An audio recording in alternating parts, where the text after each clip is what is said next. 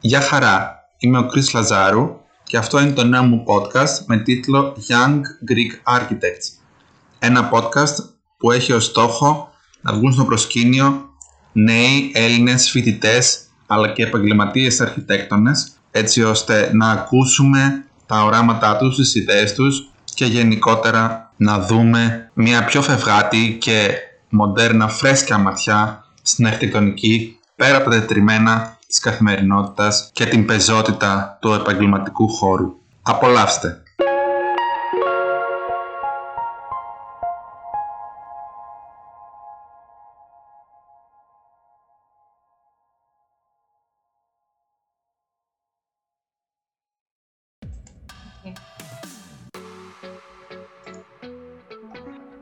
Καλημέρα, καλησπέρα σε όλους, όλες, όλα. Σε αυτό το επεισόδιο του podcast έχουμε την Κρίνα Χριστοπούλου, η οποία είναι Design Tutor στο Bartlett School of Architecture στο University Campus of London. Καλά το είπα. University College London, αλλά καταλάβαμε. University, University College London. Η Κρίνα, θα... καλώς ήρθες. Καλώς σας βρήκα. Χαίρομαι πολύ που δέχτηκες να κάνουμε αυτή τη συνάντηση, την διαδικτυακή έστω, γιατί έχω παρακολουθήσει τη δουλειά σου λίγο πολύ μέσα από το Instagram και μέσα από διάφορες ιστοσελίδες και νομίζω ότι είναι πολύ ενδιαφέρον αυτό που κάνεις και είναι και πολύ κοντά στα δικά μου ενδιαφέροντα, σε αυτό το οποίο εγώ θέλω να κάνω αργότερα τελειώνοντας τη σχολή, τελειώνοντας γενικότερα το ακαδημαϊκό κομμάτι της αρχιτεκτονικής και προχωρώντας στην επαγγελματική πορεία μου. Λοιπόν, ας ξεκινήσουμε. Θα ήθελα να μου κάνεις, αν μπορείς, θα ήθελα αν μπορείς να μου κάνεις μία μικρή εισαγωγή για το ποια είσαι και από πού είσαι και το τι κάνεις γενικότερα στη ζωή σου. Βεβαίως. Αρχικά θα ήθελα να πω και εγώ ότι είμαι πάρα πολύ ενθουσιασμένη που είμαι εδώ σήμερα και σε ευχαριστώ πάρα πολύ που με κάλεσες και μου έστειλες στο Instagram. Ε, είμαι πολύ ενθουσιασμένη για τη σημερινή μας συζήτηση. Ε, ονομάζομαι Κρίνα Χριστοπούλου, όπως είπες. Ε, διδάσκω στην Bartlett στο UCL ως Design Tutor στο Master of Urban Design και πιο συγκεκριμένα στο, στην ομάδα που ονομάζεται RC12, RC είναι Research Cluster ε, και κάνουμε, ονομαζόμαστε Video Game Urbanism, οπότε ουσιαστικά κάνουμε Urban Design μέσα από, μέσα από Video Games. Ε, και ταυτόχρονα είμαι αρχιτέκτονα, δουλεύω ως αρχιτέκτονας στην εταιρεία KPF, είναι μια αμερικάνικη εταιρεία αρχιτεκτονική με βάση τη Νέα Υόρκη. Ε, και εγώ δουλεύω στο στούντιο του Λονδίνου. Ε, και ταυτόχρονα με δύο φίλους μου από το Πανεπιστήμιο ε, έχουμε αρχίσει ένα μικρό στούντιο visualization. Visualization, για όποιους δεν ξέρουν, ουσιαστικά είναι πριν χτιστεί ένα κτίριο ή ένας χώρος ή οτιδήποτε, φτιάχνουμε κάποιες ψηφιακές εικόνες οι οποίες μπορούν να χρησιμοποιηθούν είτε για παρουσιάσεις με τους πελάτες, είτε για ε, δημοσιεύσεις σε, σε περιοδικά ή σε βιβλία ή οτιδήποτε θέλει ο αρχιτέκτονας. Ε, και συνήθως προσπαθείς να δείξεις ε, το project όπως υποτίθεται ότι θα είναι στο μέλλον όταν χτιστεί. Ε, οπότε αυτά είναι τα καπέλα που φοράω αυτή τη στιγμή. ε, tutor, architect και visualizer. Το κομμάτι του visualization θεωρώ ότι είναι πλέον μια ολόκληρη βιομηχανία πέρα από oh, το, ναι, σίγουρα. Το αρχιτεκτονικό σχεδιασμό. Ναι. Ε, υπάρχουν και... κάποιοι, υπάρχουν και visualizers οι οποίοι για να καταλάβει το κοινό πόσο μεγάλη πόσο μεγάλο industry είναι τώρα πια, υπάρχουν visualizers οι οποίοι βγάζουν περισσότερα χρήματα από αρχιτέκτονες σε αυτή τη φάση. Οπότε είναι, είναι δουλειά. Ναι. Είμαι σίγουρος, ναι, γιατί και στην Ελλάδα υπάρχουν κάποια γραφεία που κάνουν architectural visualization, αλλά στο εξωτερικό θεωρώ ότι είναι μια ολόκληρη βιομηχανία, δηλαδή πραγματικά είναι πραγματικά ότι βγάζουν παραπάνω λεφτά ακόμα και από τους ευτέκτονε αυτοί οι άνθρωποι και είναι πολύ δύσκολο το αυτό το πράγμα. Να κάνεις ένα visualization πραγματικά ε, ορθό και κοντά στην πραγματική εικόνα που θα έχει το κτίριο όταν θα τελειώσει. Είναι πραγματικά πολύ δύσκολο. Ναι, είναι δύσκολο, αλλά είναι επίσης το κομμάτι συνήθως όταν, όταν προσλαμβάνουμε, επειδή το γραφείο, το αρχιτεκτονικό γραφείο στο οποίο δουλεύω είναι ένα σχετικά μεγάλο γραφείο από άποψη κλίμακας, πόσα άτομα έχει, ε, πόσο μεγάλα projects παίρνει κτλ. Συνήθως όταν ε, παίρνουμε visualizers, δηλαδή εταιρείες και δεν τα κάνουμε in-house, το οποίο σημαίνει δεν τα κάνουμε εμείς μόνοι μας, παίρνουμε experts, ε, ουσιαστικά τους παίρνουμε κατά κύριο λόγο όταν κάνουμε competitions ε, και μια σωστή εικόνα, μια καλή εικόνα μπορεί να σου κερδίσει ένα έργο το οποίο θα φέρει εκατομμύρια στην εταιρεία. Οπότε το να, υπάρχει μια, το να, το να έχεις μια καλή εικόνα ε, είναι πολύ παραπάνω από απλά μια εικόνα. Είναι εκατομμύρια από πίσω. Οπότε ναι, ουσιαστικά οι εικόνες κερδίζουν τον πελάτη όχι τα, οι τομές και οι κατόψεις.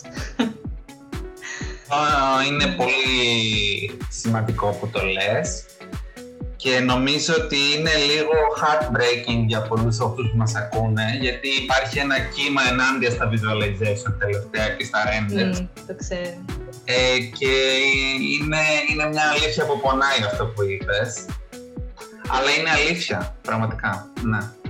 Κοίτα, νομίζω το κύμα δεν είναι ενάντια της εικόνα στο visualization, είναι ενάντια στο στυλ, στο ρεαλιστικό στυλ.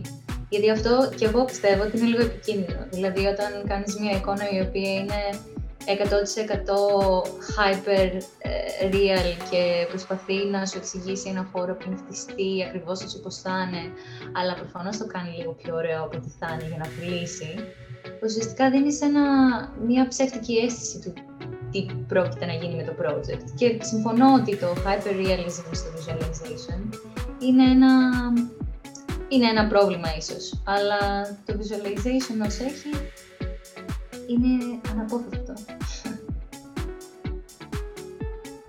Ναι, έχεις δίκιο. Λοιπόν, ε, εφόσον κάναμε την εισαγωγή, θα σου περάσω στις βασικές ερωτήσεις. Η πρώτη ερώτηση που κάνω πάντα είναι αν θα μπορούσες ε, να μας περιγράψεις ένα, δύο, τρία όσα θες τέλος πάντων project τα οποία έχεις κάνει μέχρι τώρα, έχεις ολοκληρώσει είτε στον στην ακαδημαϊκή σου πορεία είτε στην επαγγελματική σου πορεία ε, κάποια project που θεωρείς ότι είναι άξια να αναλυθούν και να ακουστούν. Μπορείς να περιγράψεις κάτι τέτοιο; Βεβαίως. Ε, είναι πολύ δύσκολη ερώτηση βασικά αυτή. γιατί στα πέντε χρόνια εκπαίδευσης στην Βάρκη προφανώς έκανα πέντε κτίρια, τα οποία τα αγαπάω όλα. Δεν μπορώ ακριβώς να διαλέξω, αλλά νομίζω αν έπρεπε να μιλήσω για ένα από αυτά, προφανώς για να... για να μην μιλάω για ώρες, αν έπρεπε να διαλέξω ένα, θα διάλεγα το τελευταίο μου του πέμπτου έτους. Ε, ουσιαστικά έκανα από το πρώτο μέχρι το πέμπτο έτος ένα σπίτι, ε, ένα θέατρο, ένα, μια βιβλιοθήκη, ένα μουσείο και μετά ξανά ένα σπίτι, οπότε ήταν ψηλό συμμετρικό. Οπότε ναι, το τελευταίο σπίτι που έκανα στο πέμπτο έτος ήταν... προσπαθούσα να φανταστώ πώς θα ήταν το σπίτι του μέλλοντος και το κύριο theme που προσπαθούσα να, να δω και να αναλύσω ήταν αν φανταστούμε ότι στο μέλλον η αρχιτεκτονική δεν είναι ένας χώρος που εμπεριέχει τεχνολογία, αλλά η αρχιτεκτονική είναι τεχνολογία. Οπότε σχεδιάζουμε, κάνουμε detailing, χτίζουμε και κάνουμε maintain με την ιδέα ότι η, η, το κομμάτι της τεχνικής που έχουμε χτίσει ουσιαστικά είναι ένα κομμάτι τεχνολογίας, όσο θα ήταν ένας υπολογιστής και ο τρόπος με τον οποίο δουλεύει το project, μια μικρή περίληψη, είναι, υπάρχει ο φυσικός χώρος, που ουσιαστικά είναι ένα κυριολεκτικά 4x4. Ε, και μετά, αν ας πούμε αγοράσεις αυτό το σπίτι, θεωρητικά, έχετε μαζί και το Virtual Housing Package, το οποίο είναι ένα, ένα πακέτο με, με έναν απεριόριστο αριθμό ε, ψηφιακών χώρων οι οποίοι μπορούν να μετατρέψουν το φυσικό σου σπίτι σε μια ψηφιακή βιβλιοθήκη, σε σινεμά, σε, στο γραφείο σου ε, και όλα αυτά. Οπότε ουσιαστικά ε, χτίζεις το επιχείρημα ότι το σώμα σου μπορεί να είναι φυσικά σε ένα χώρο, αλλά το μυαλό σου μπορεί να είναι κάπου αλλού. Που είναι μια θεωρία η οποία άρχισε από τη δεκαετία του 60 με τον Marshall McLuhan και άλλους φιλόσοφους και ακαδημαϊκού. Ε, Δυστυχώς περισσότεροι άλλοι δεν να κάνουμε. Οι οποίοι συζητούσαν ιδέες του στυλ όταν εδραιωθεί η ιδέα του ίντερνετ, πώς ο τρόπος που ε, αντιλαμβανόμαστε το χώρο και το χρόνο θα αλλάξει από, από τα concept της ευκλείδειας γεωμετρίας σε κάτι πολύ πιο άξιο. Ε, οπότε το, το σπίτι προσπαθούσε να κάνει αυτό. ε, και ουσιαστικά το, στο τέλος ο τρόπος με τον οποίο εξήγησα όλο το project ήταν με, ένα, ε, με μια εφαρμογή virtual reality που έβαζε στο, έβαζε στο headset στο κεφάλι σου και έβλεπες γύρω γύρω το κανονικό σπίτι όπως φαντάζομαι ότι χτιζότανε και μετά μπορούσες να μπεις μέσα σε διάφορα portals τα οποία σε, έπαιρναν, σε, σε πήγαιναν σε διάφορα, στους διάφορους ψηφιακούς χώρους. Ε, μπορούσες να πας σε μια βιβλιοθήκη η οποία υποτίθεται ήταν στο μέλλον αυτό που τώρα εμείς λέμε Google Search. Δηλαδή πια τα προγράμματα δεν χρειάζεται να είναι προγράμματα ε, σε, in two dimensions, μπορούν να είναι χώροι in three dimensions. Οπότε είμαι στο σπίτι μου και αντί να κάνω κάτι Google research, μπαίνω στην ψηφιακή μου βιβλιοθήκη. είμαι στο σπίτι μου και αντί να κάνω zoom με τους ε, συναδέλφους μου, μπαίνω στο ψηφιακό μου βιβλίο. Ε, και αντίστοιχα είμαι στο σπίτι μου και αντί να πάρω ένα αεροπλάνο και να πάω στη Βενετία, μπαίνω σε μια ψηφιακή Βενετία και πάω ταξίδια ψηφιακά. Ε, και διάφορες άλλες ιδέες, ιδέες οι οποίες θα μπορούσα να πω ήδη υπάρχουν, αλλά υπάρχουν στα πλαίσια του υπολογιστή και των προγραμμάτων ε, και στο μέλλον θα μπορούσαν να είναι κομμάτια αρχιτεκτονικής του χώρου. Οπότε αυτό ήταν το project του πέμπτου μου έτους. Ε, και προσπαθώ τώρα με τη δουλειά μου στη JPF και με τη δουλειά μου στο Wireframe να συνεχίσω τη δουλειά που αφορά virtual reality, augmented reality και mixed reality για όποιον δεν ξέρει τη διαφορά μεταξύ των τριών δεν πειράζει, γιατί είναι δύσκολο να το εξηγήσεις anyway και το κάνω εδώ και πέντε χρόνια, οπότε ε, θέλει μεγάλη εξήγηση, αλλά προσπαθώ να τα συνεχίζω ε, μετά το πανεπιστήμιο με διάφορους τρόπους. Οπότε ένα project που θα ήθελα ίσως να αναφέρω ε, από τη δουλειά, ώστε να έχω να πω για ένα επαγγελματικό, να πω και για ένα επαγγελματικό. Είναι ε, ένα project στη Shanghai, ε, το οποίο είναι ένα master plan. Master plan σημαίνει ότι δεν σχεδιάζουμε μόνο ένα κτίριο, σχεδιάζουμε μια ολόκληρη γειτονιά. Ε, και ένα από τα κτίρια σε αυτό το σύμπλεγμα ουσιαστικά ήταν ένα θέατρο, είναι ένα θέατρο θα ε, για το οποίο ήμουν εγώ υπεύθυνη και είχε η πρόσωψή του ήταν, ήταν με διπλές καμπύλες, double curve, αν το λέμε έτσι. Και ο τρόπος με τον οποίο έπρεπε να γίνει δομικά ήταν πάρα πολύ περίπλοκος προφανώς και όταν μας έστελναν οι, οι μηχανικοί, τα μοντέλα για το πώς θα πρέπει να είναι το structure στο πρόσωψη κτλ. Ε, το βάζαμε σε VR για να καταλάβουμε πώς θα είναι αυτός ο χώρος και πώς μπορούμε να το φανταστούμε πριν το χτίσουμε και πριν αποφασίσουμε το structural strategy. Ε, και ήταν πάρα πολύ ενδιαφέρον ουσιαστικά να χρησιμοποιήσουμε το VR λίγο όπως το χρησιμοποιούσα στο πανεπιστήμιο ε, με το επιχείρημα ότι το VR δεν είναι ένας τρόπος απλά για να δείξεις κάτι στον πελάτη και να πει «Ω, τέλειο» και να τον πείσεις να, κάνει, να πάρει το project. Είναι ένα εργαλείο που μπορείς να χρησιμοποιήσεις και κατά τη διάρκεια του σχεδιασμού για να, κάνεις, να πάρεις αποφάσεις, να καταλάβεις το χώρο ως αρχιτέκτονας, όχι μόνο τους πελάτες. αυτά από άποψη projects. Ωραία, ωραία. Ε, η αλήθεια είναι ότι με εντυπωσίασε ιδιαίτερα το πρώτο που ανέφερες, αυτό από το Bartlett, από την Bartlett μάλλον, ναι. ε, που ήταν το ψηφιακό σπίτι, το mixed reality, όχι mixed reality, ουσιαστικά... Είναι mixed reality. Υπάρχει ναι. στην πραγματικότητα, υπάρχει και ψηφιακά. Τα δύο, ναι. κάνουμε meet κάπου στη μέση. Ναι, αυτό ήταν πολύ καινοτόμο θεωρώ. Και είναι αλήθεια ότι τα τελευταία χρόνια υπάρχουν πάρα πολλοί άνθρωποι στον χώρο της αρχιτεκτονικής που μιλάνε όλο και περισσότερο για,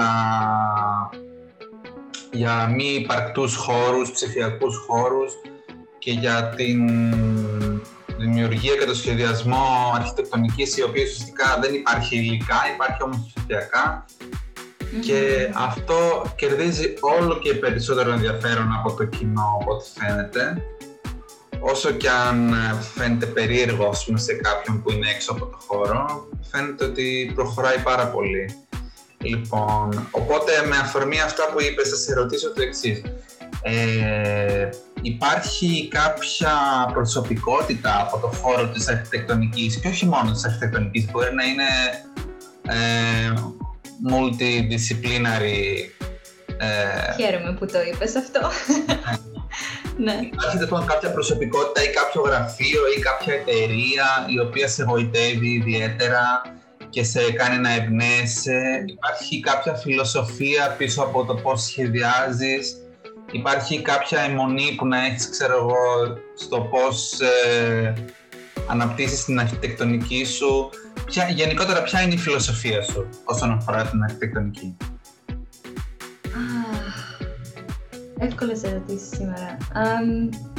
θα έλεγα ότι οι προσωπικότητες που πάντα κοιτάω για έμπνευση είναι κατά κύριο λόγο αρχιτέκτονες του 60 όπως Archie Graham, Cedric Price ε, και αυτού του είδους η ιδεολογία. Γιατί βρίσκω πάρα πολύ ενδιαφέρον πώς αντιλαμβανόντουσαν την τεχνολογία λίγο πριν ε, δημιουργηθεί το ίντερνετ και πώς σκεφτόντουσαν χωρίς όρια το πώς το ίντερνετ θα, θα, κάνει takeover όλο τον κόσμο και πώς η αυτοκτονική θα αλλάξει και ήταν λίγο στα πλαίσια του Buckminster Fuller αλλά ε, με λίγο πιο σύγχρονες ιδέες. Αλλά προφανώς είμαστε στο 2021 και έκτοτε έχουν υπάρξει προσωπικότητες σαν τον Peter Eisenman, ο οποίος είχε πάρα πολύ να κάνει με τις αρχές της τεχνολογίας ε, επίσης. αλλά δεν μπορώ να πω ότι υπάρχει μία προσωπικότητα ε, αυτή τη στιγμή στον αρχιτεκτονικό χώρο που μπορώ να πω ότι είναι ότι θα ήθελα να είμαι ακριβώς αυτό το άτομο. Γιατί αισθάνομαι ότι αυτό το οποίο προσπαθούσα να κάνω στο, στο πανεπιστήμιο και αυτό που θα ήθελα να κάνω και όλα τώρα στη δουλειά μου, είναι να, να, να έρθει κάπως η αρχιτεκτονική και το computer science μαζί. Ε, αν έπρεπε να πω έναν αρχιτέκτονο που πραγματικά θαυμάζω πάρα πολλά κτίρια που έχει χτίσει, είναι ο Ρέντζο Πιάνο, ο οποίος έκανε και το Ίδρυμα Σταυρονιάκου στην Αθήνα, οπότε είμαστε και proud owners ενός Ρέντζο Πιάνο κτίριου. Ε, αλλά μετά υπάρχουν και άτομα σαν τον Ταντάο Άντο, με το Chichi Museum, η Αμάντα Λεβέτ, η Dealer Scofidio, ο Norman Foster, όλοι αυτοί. Δηλαδή υπάρχουν πολλά άτομα που θα μπορούσα να, να κοιτάξω ξεκάθαρα αρχιτεκτονικά και να πω θαυμάζω τη δουλειά τους και θαυμάζω τον τρόπο που σκέφτονται την αρχιτεκτονική. Αλλά μετά υπάρχουν και άτομα στο computer science, όπως ο Jaron Lanier, ένα, ένα απίστευτο τυπάκι, ο οποίος είναι φιλόσοφος, computer scientist και μουσικός, ταυτόχρονα όλα μαζί. Ε, νομίζω ότι δουλεύει στη Microsoft αυτόν τον καιρό. Και ουσιαστικά είναι ένας από τους πρωτοπόρους του VR. και κάνει πολύ ωραία πράγματα με VR και το χώρο και πώς μπορούμε να το χρησιμοποιήσουμε για νέους τρόπους αντίληψης. Αλλά μετά υπάρχουν και άτομα σαν το Hiro ο οποίος έκανε, έκανε την έρευνά του στο MIT με ε, τα Tangible Bits και ουσιαστικά προσπαθούσε να δει πώς μπορούμε να φέρουμε την τεχνολογία στο χώρο μέσω αντικειμένου. Λίγο σαν το Internet of Things, before the Internet of Things. οπότε ε, ναι, υπάρχουν διάφορα άτομα στην αρχιτεκτονική που θαυμάζουν την αρχιτεκτονική του. Υπάρχουν διάφορα άτομα in computer science που θαυμάζουν τις ιδεολογίες τους και την έρευνά τους. Ε, και θα μου άρεσε πάρα πολύ να δω τα δύο μαζί, το οποίο υπάρχει in ακαδημία, αλλά όχι, όχι τόσο πολύ επαγγελματικά ακόμα, αλλά πιστεύω έχει.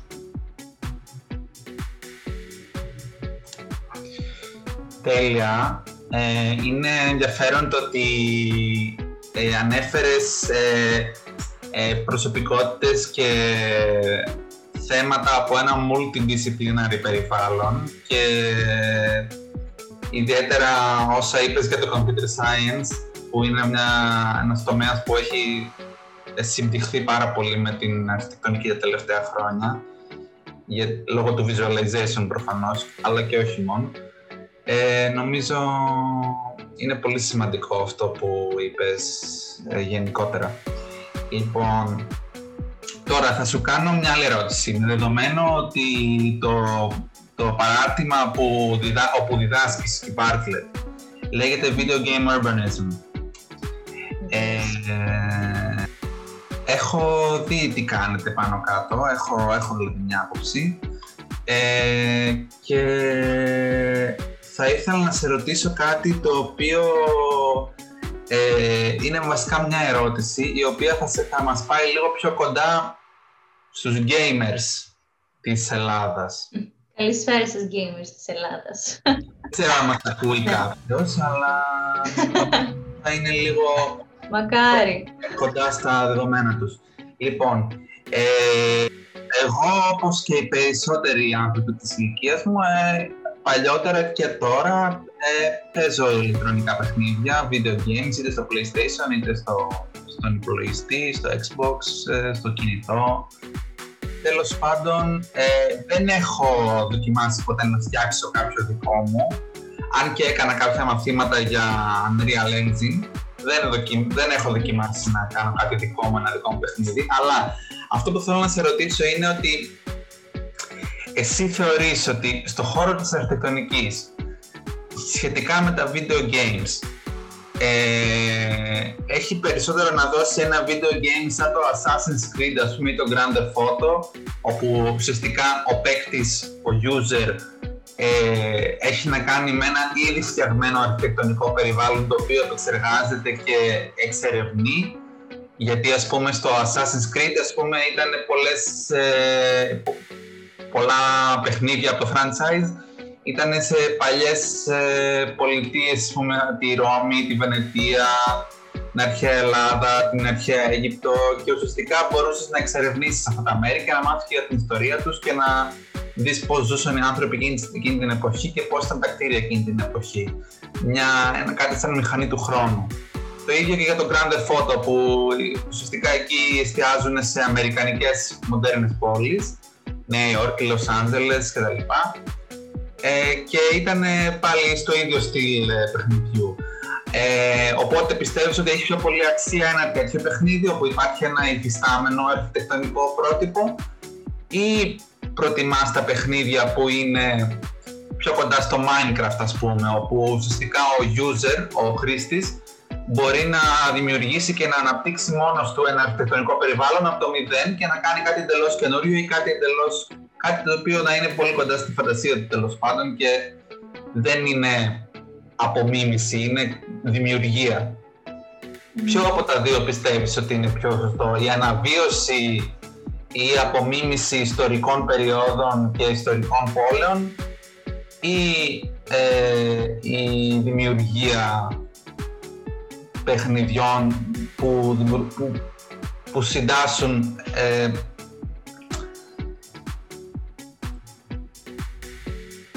που συντάσσουν ε, καινούργιες πολιτείες, καινούργια αρχιτεκτονική. Τι πιστεύεις;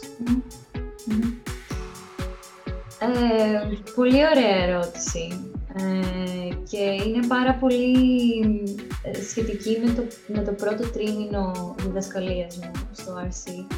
Ε, ουσιαστικά ζητήσαμε, προ, προφανώς επειδή οι φοιτητές πρέπει να χτίσουν τα δικά τους παιχνίδια στο τέλος, ε, το κομμάτι του site analysis ε, ήταν παιχνίδια. δηλαδή το, το site που πρέπει να αναλύσω ήταν ένα παιχνίδι που έπαιρνε κάθε ομάδα και ανέλυε, οπότε ε, πέρασαν όλο το τρίμηνο να αναλύουν παιχνίδια σαν το GTA, σαν το Minecraft, ε, σαν το City Skylines και ναι, υπήρχαν κάποια, ε, κάποια open world που ήταν ήδη σχεδιασμένα και υπήρχαν και κάποια τα οποία ήταν world building. Ε, και οι ερωτήσεις που ρωτήσαμε και, στους, και σε όλες τις ομάδες, που είχαν διάφορες ομάδες, οι ερωτήσεις που ε, ρωτήσαμε όλες τις ομάδες ήταν οι ίδιες. Ε, οπότε από, από την έρευνα που έβγαλαν οι φοιτητές μου και αυτά, αυτό που είδα εγώ όταν τα είδα και εγώ μόνη μου προφανώς για να ξέρω τι πρέπει να περιμένω και τι expectations να έχω από την έρευνά τους, είναι ότι και τα δύο είδη παιχνιδιών είναι equally σημαντικά, απλά με πολύ διαφορετικούς τρόπους. Ε, το πρώτο, το οποίο έχει να κάνει με open world systems, που ήδη όλα είναι χτισμένα και φτιαγμένα και σχεδιασμένα, έχει πολύ περισσότερο, όπως είπες, να κάνει, ε, όπως είπες να κάνει με, ε, με, τον, με, με έρευνα και background, background research για τις πόλεις οι οποίες πρέπει να σχεδιαστούν και να, να πώς το λέμε, να γίνουν represented. Ε, να τις, αντο, να τις αντιπροσωπεύσει ουσιαστικά το παιχνίδι. Τι κάνει κάπου μιλάω. Ε, και μετά υπάρχουν και, υπάρχει και το δεύτερο είδος, το οποίο έχει να κάνει πάρα πολύ περισσότερο με δημιουργικότητα. Ε, οπότε το πρώτο θα έλεγα ότι ε, ίσως είναι και πιο εκπαιδευτικό. Δηλαδή, καταλαβαίνεις πράγματα για την ιστορία του χώρου, καταλαβαίνεις πράγματα για την πολιτική, την οικονομία. Ε, είναι ουσιαστικά μία, μία άσκηση λαογραφίας αυτό το παιχνίδι. Ε, και μετά τα, το δεύτερο είδος του world building είναι μία απίθανη ευκαιρία, ειδικά για παιδιά, να αναπτύξουν τις ε, ικανότητες τους ε, creatively και με προγράμματα, δηλαδή ξέρω διάφορα, εγώ δεν έχω παιδιά, αλλά παιδιά αφεντικών μου ξέρω παίζουν Minecraft και όταν έρχονται στο γραφείο μπορούν να κάνουν models στο Rhino καλύτερα από μένα. Ε, και αυτό είναι μόνο και μόνο επειδή ξέρουν να παίζουν Minecraft. Ε, οπότε πιστεύω έχει, και, τα, και τα δύο είδη παιχνιδιών έχουν, έχουν πολλά να προσφέρουν στους παίκτες. Το ένα είναι πιο ίσως εκπαιδευτικό και το άλλο είναι πιο creative. Οπότε το ένα είναι educational, το άλλο είναι skills based. Και δεν νομίζω ότι κάποιο από τα δύο είναι πιο σημαντικό, είναι ανάλογα τι σου αρέσει σε ένα παίκτης. Ε, δηλαδή, εγώ όταν, όταν έβλεπα τον αδελφό μου να παίζει Assassin's Creed, που το Assassin's Creed έχει, έχει χτιστεί κατεξοχήν στη Unity, που εγώ χρησιμοποιώ Unity.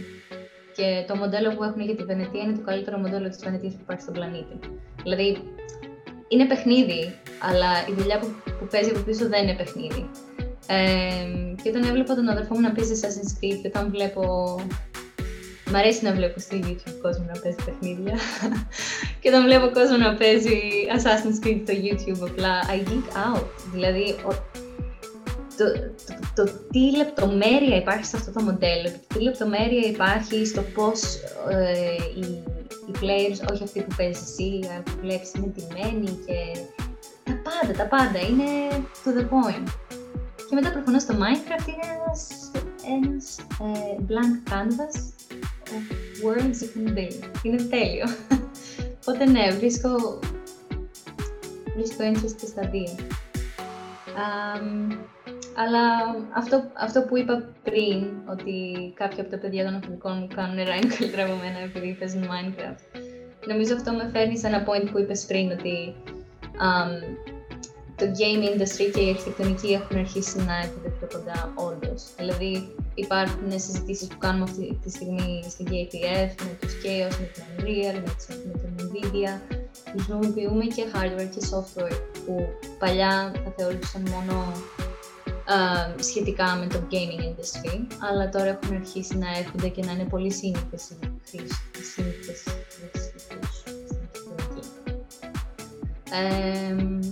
Οπότε ναι, υπάρχει, υπάρχει σίγουρα, ε, υπάρχουν σίγουρα benefits και των δύο είδους games για παίκτες, αλλά υπάρχει και ε, πολύ use στην αρχιτεκτονική. ε, ναι. Τέλεια. Ε, έχεις να πεις κάτι για το Fortnite και το ρωτάω γιατί το Fortnite είναι ένα παιχνίδι το οποίο mm. είναι μάλλον ένα από τα πιο διαδεδομένα στην αγορά και εκτός αυτού, ε, είναι ένα παιχνίδι το οποίο από τη μια είναι open world, από την άλλη όμως δίνει στον παίκτη τη δυνατότητα να δημιουργήσει και αυτός σε αρχιτεκτονική κατά κάποιο τρόπο μέσα. Και αυτό θεωρείς ότι είναι κάτι το οποίο έχει ψωμί, είναι κάτι το οποίο έχει αξία για την αρχιτεκτονική ή θεωρείς ότι ο τρόπος με τον οποίο το χειρίζονται την ε, κατασκευαστική ιδεολογία μέσα στο παιχνίδι ότι κατά κάποιο τρόπο ε, αφορά απλά και μόνο το παιχνίδι ας πούμε και είναι πιο πολύ πάνω στο battle ας πούμε βασισμένο το όλο σκεπτικό και το όλο concept. Τι πιστεύεις; Το Fortnite είναι, είναι αυτή τη στιγμή ένα από τα καλύτερα σχεδιασμένα παιχνίδια, ρε, οπότε δεν μπορώ να πω πολλά πράγματα εναντίον του. Ε, δηλαδή το χρησιμοποιούμε ως σημείο ανάλυσης για πολλά πράγματα. User interface, interaction design, ε, ε, atmosphere design, τα πάντα. Ε, αυτό που θα έλεγα για τον τρόπο με τον οποίο χρησιμοποιούν τα building systems τους είναι ότι είναι πάρα πολύ gamified. Αυτή είναι η δική μου άποψη. Τι εννοώ με αυτό; Εννοώ ότι αρχιτεκτονικά δεν έχει κάποια ιδιαίτερη χρήση. Δηλαδή, η αρχιτεκτονική που χρησιμοποιεί το Fortnite είναι game architecture. Ε, το οποίο είναι, είναι more than good enough για ένα παίχτη και έτσι θα έπρεπε να είναι, αλλά για έναν αρχιτέκτονα δεν έχει ιδιαίτερη χρήση. Είναι ένα, ένα, ένα παιχνίδι και building ε, system.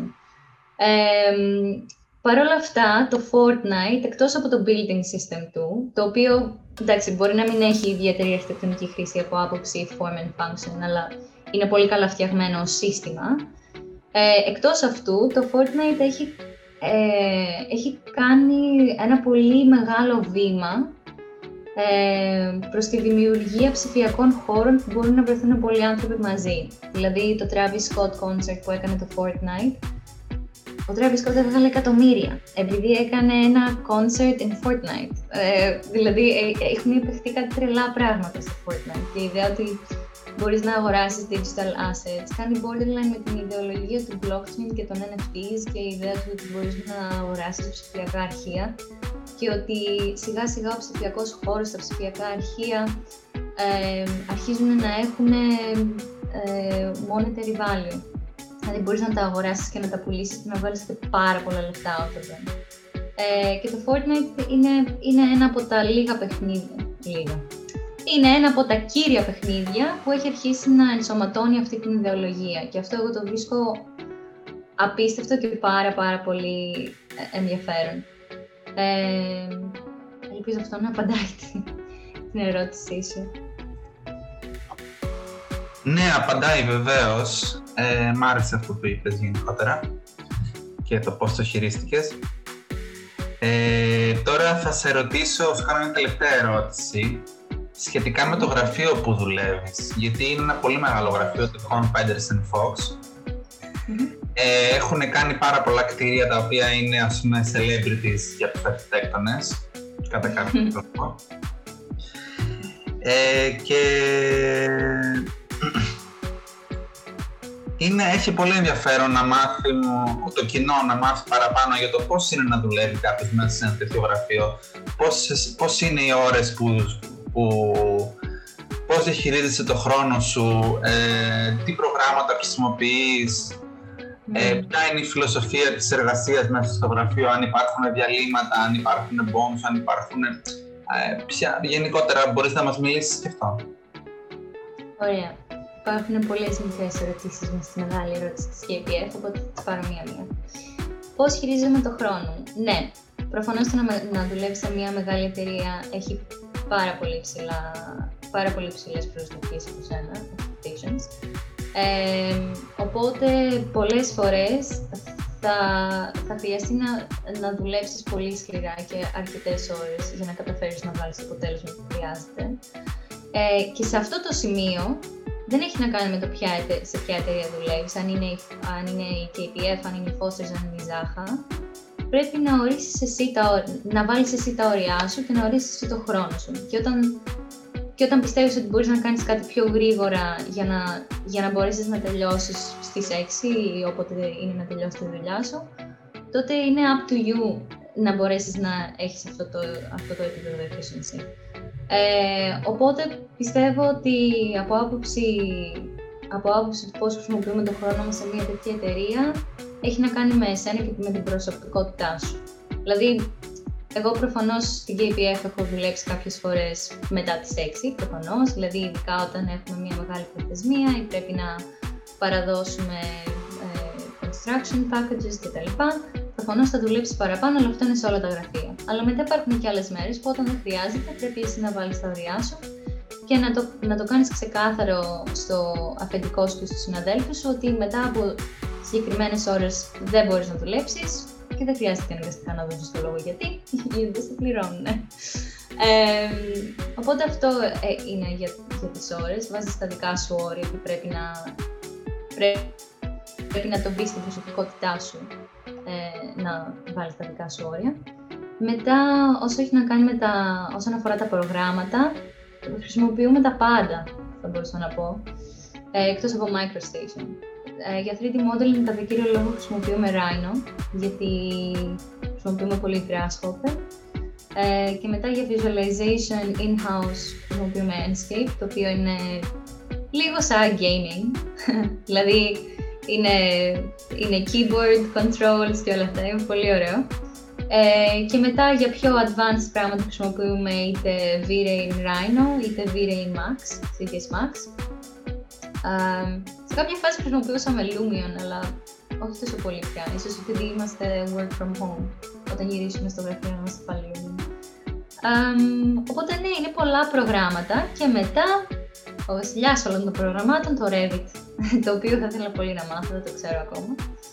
Ε, κατά κύριο λόγο χρησιμοποιείται σε project ε, που είναι στην Αγγλία ε, και είναι, θα έλεγα, ένα από τα πιο σημαντικά προγράμματα αρχιτεκτονικής που θα έπρεπε να μάθει οποιοδήποτε μας ακούει και είναι και το πιο δύσκολο. και μετά από άποψη ιδεολογίας δικής μας στο γραφείο, bonus κτλ. Ναι, υπάρχουν bonus, η KPF όπως και όλα τα υπόλοιπα μεγάλα γραφεία είναι ε, ίσως, ε, ίσως έχουν τους καλύτερους μισθούς στην αρχιτεκτονική αυτή τη στιγμή, ειδικά επειδή η δική μου άποψη, έτσι όπως το βλέπω εγώ, είναι επειδή έχουν πολλά project σε πολλές χώρες ε, οτιδήποτε γίνεται πολιτικά, οικονομικά σε κάποιο κομμάτι του κόσμου δεν τους κάνει effect τόσο πολύ. Γιατί προφανώς έχουν και άλλα τόσο πολλά project σε άλλα μέρη του κόσμου για να συνεχίσει η μηχανή να, να πηγαίνει. Οπότε με τον κορονοϊό η KPF δεν είχε κάποιο πρόβλημα οικονομικά. Ε, δηλαδή ίσως έδωσε και μεγαλύτερα bonus. ε, και μετά από άποψη ιδεολογίας της KPF, νομίζω τα, τα περισσότερα μεγάλα γραφεία έχουν να κάνουν με... Όλα έχουν να κάνουν με εμπιστοσύνη. Δηλαδή, όταν ξέρει ο πελάτης ότι πάει να δώσει εκατομμύρια δισεκατομμύρια για ένα project και ξέρει ότι υπάρχει η χύψη εταιρεία η οποία το έχει κάνει 100 φορές πριν και το έχει κάνει και καλά, ε, αυτό καταλήγει να είναι η ιδεολογία. Δηλαδή στην KPF ξέρουμε να κάνουμε ουρανοξύστες και ξέρουμε να το κάνουμε καλύτερα από οποιοδήποτε άλλο στον κόσμο. Οπότε η ιδεολογία είναι ότι ε, προσφέρουμε projects που είναι trustworthy και environmentally friendly ε, όσο γίνεται και όσο budget friendly και budget effective γίνεται. Ε, κατά κύριο λόγο είναι για πιο high-end projects, KPF, ε, και μεγάλης κλίμακας. Δηλαδή δεν κάνουμε πολλά ε, residential για ιδιώτες, ας πούμε. Θα κάνουμε residential, αλλά θα είναι κάποιος ομοξύστης. Ή θα κάνουμε ένα γραφείο, αλλά θα είναι έξι ορόφους στο κέντρο του Λονδίνου και θα είναι αρκετά μεγάλο. Ε, οπότε, ναι. Η ιδεολογία είναι κάτι πολύ υποκειμενικό. OK, okay, καταλαβαίνω τι λες. Τέλεια. Ε, εσύ όπως μου είπες τώρα μένεις στο Λονδίνο, έτσι; Θα μπορούσες να μου κάνεις μια μικρή σύγκριση μεταξύ του Λονδίνου και των ελληνικών πόλεων; Να μου πεις πώς αισθάνεσαι στη μία και πώς αισθάνεσαι στην άλλη; ναι, αμέ. Κοίτα, στο Λονδίνο, βασικά το πώς κοιτάω την πόλη στην οποία ζω και στην οποία είμαι έχει πάρα πολύ να. ειδικά τώρα που είμαι My 20s. Προφανώς έχει να κάνει πάρα πολύ με το πώς μπορώ να κάνω τη δουλειά μου. Και εγώ αυτή τη στιγμή τα ενδιαφέροντά μου έχουν να κάνουν με virtual space, νέες τεχνολογίες και project μεγάλη, μεγάλη, μεγάλη κλίμακα.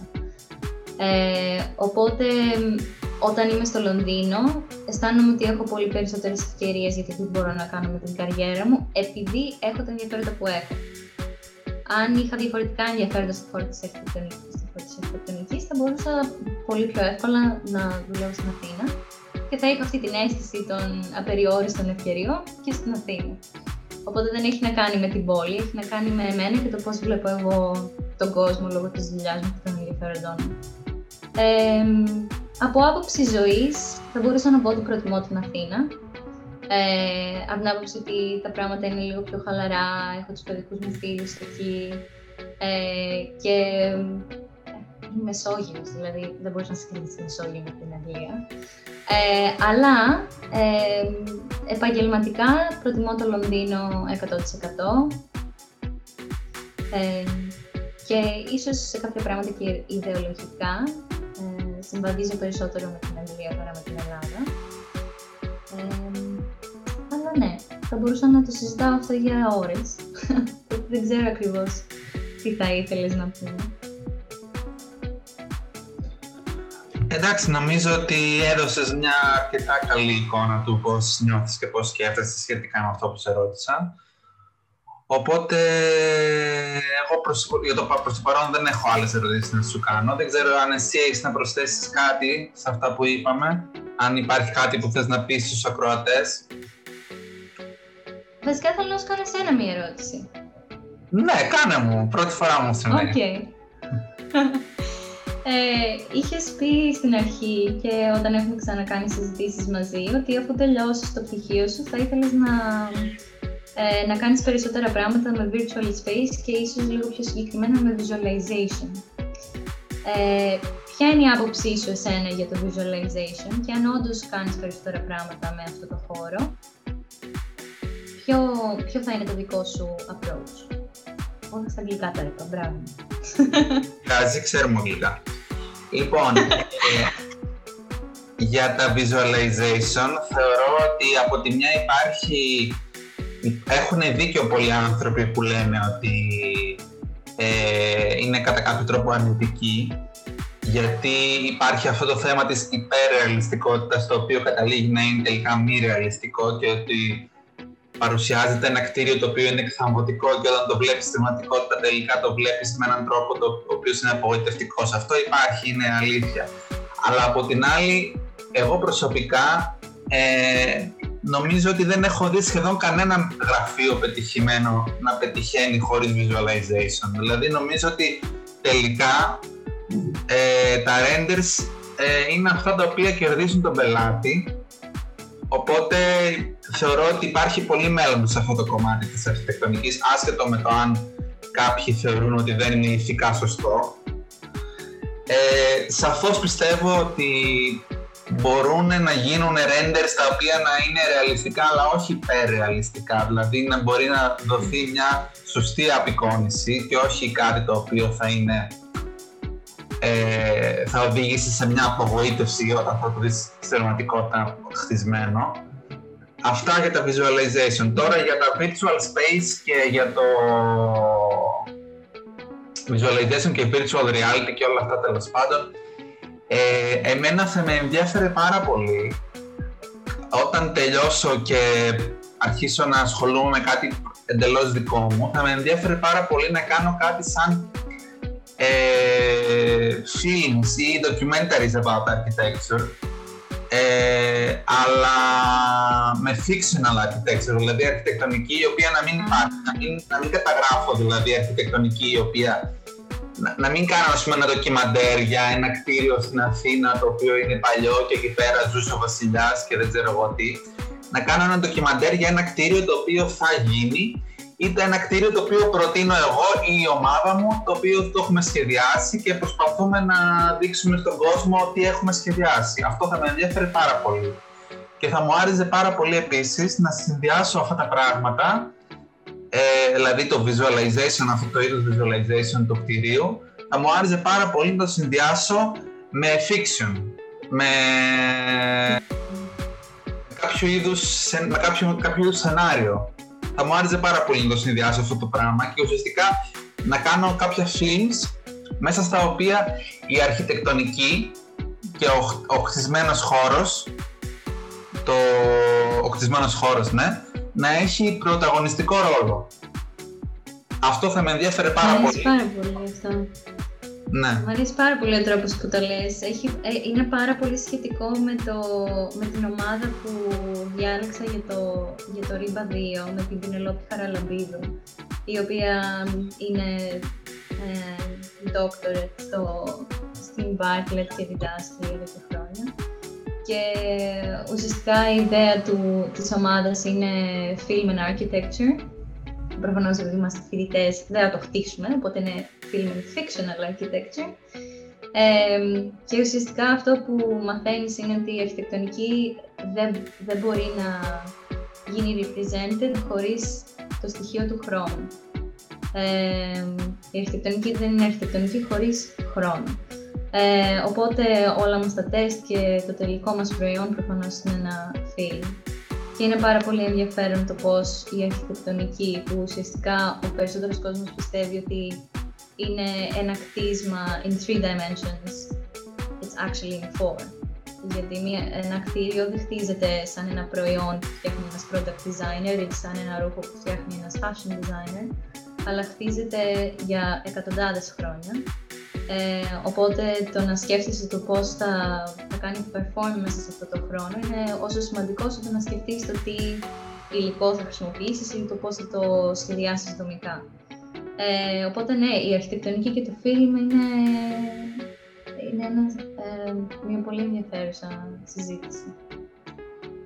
Ανυπομονώ να δω τι θα κάνεις. Σε ευχαριστώ, να είσαι καλά. Ελπίζω και εγώ να καταφέρω κάποια στιγμή να κάνω κάτι αξιόλογο. Προσπαθώ να τελειώσω τώρα με τη σχολή. με το καλό. Ευχαριστώ, ευχαριστώ. Όλα καλά θα πάνε. Ναι. Ωραία, σε ευχαριστώ λοιπόν για αυτή τη συνέντευξη. Νομίζω ότι ήταν πολύ ωραία όλα αυτά που είπαμε και πολύ ενδιαφέροντα. Εμένα προσωπικά σου έχω πει ότι το κομμάτι του virtual reality και όλα αυτά τα σχετικά μου αρέσει πάρα πολύ.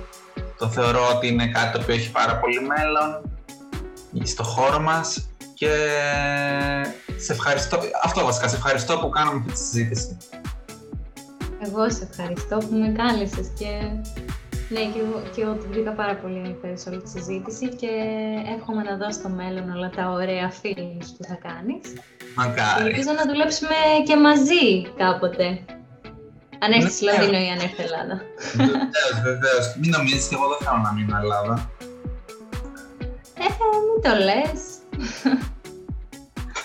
Θα δούμε, θα δούμε. Έχει τα ωραία Ναι.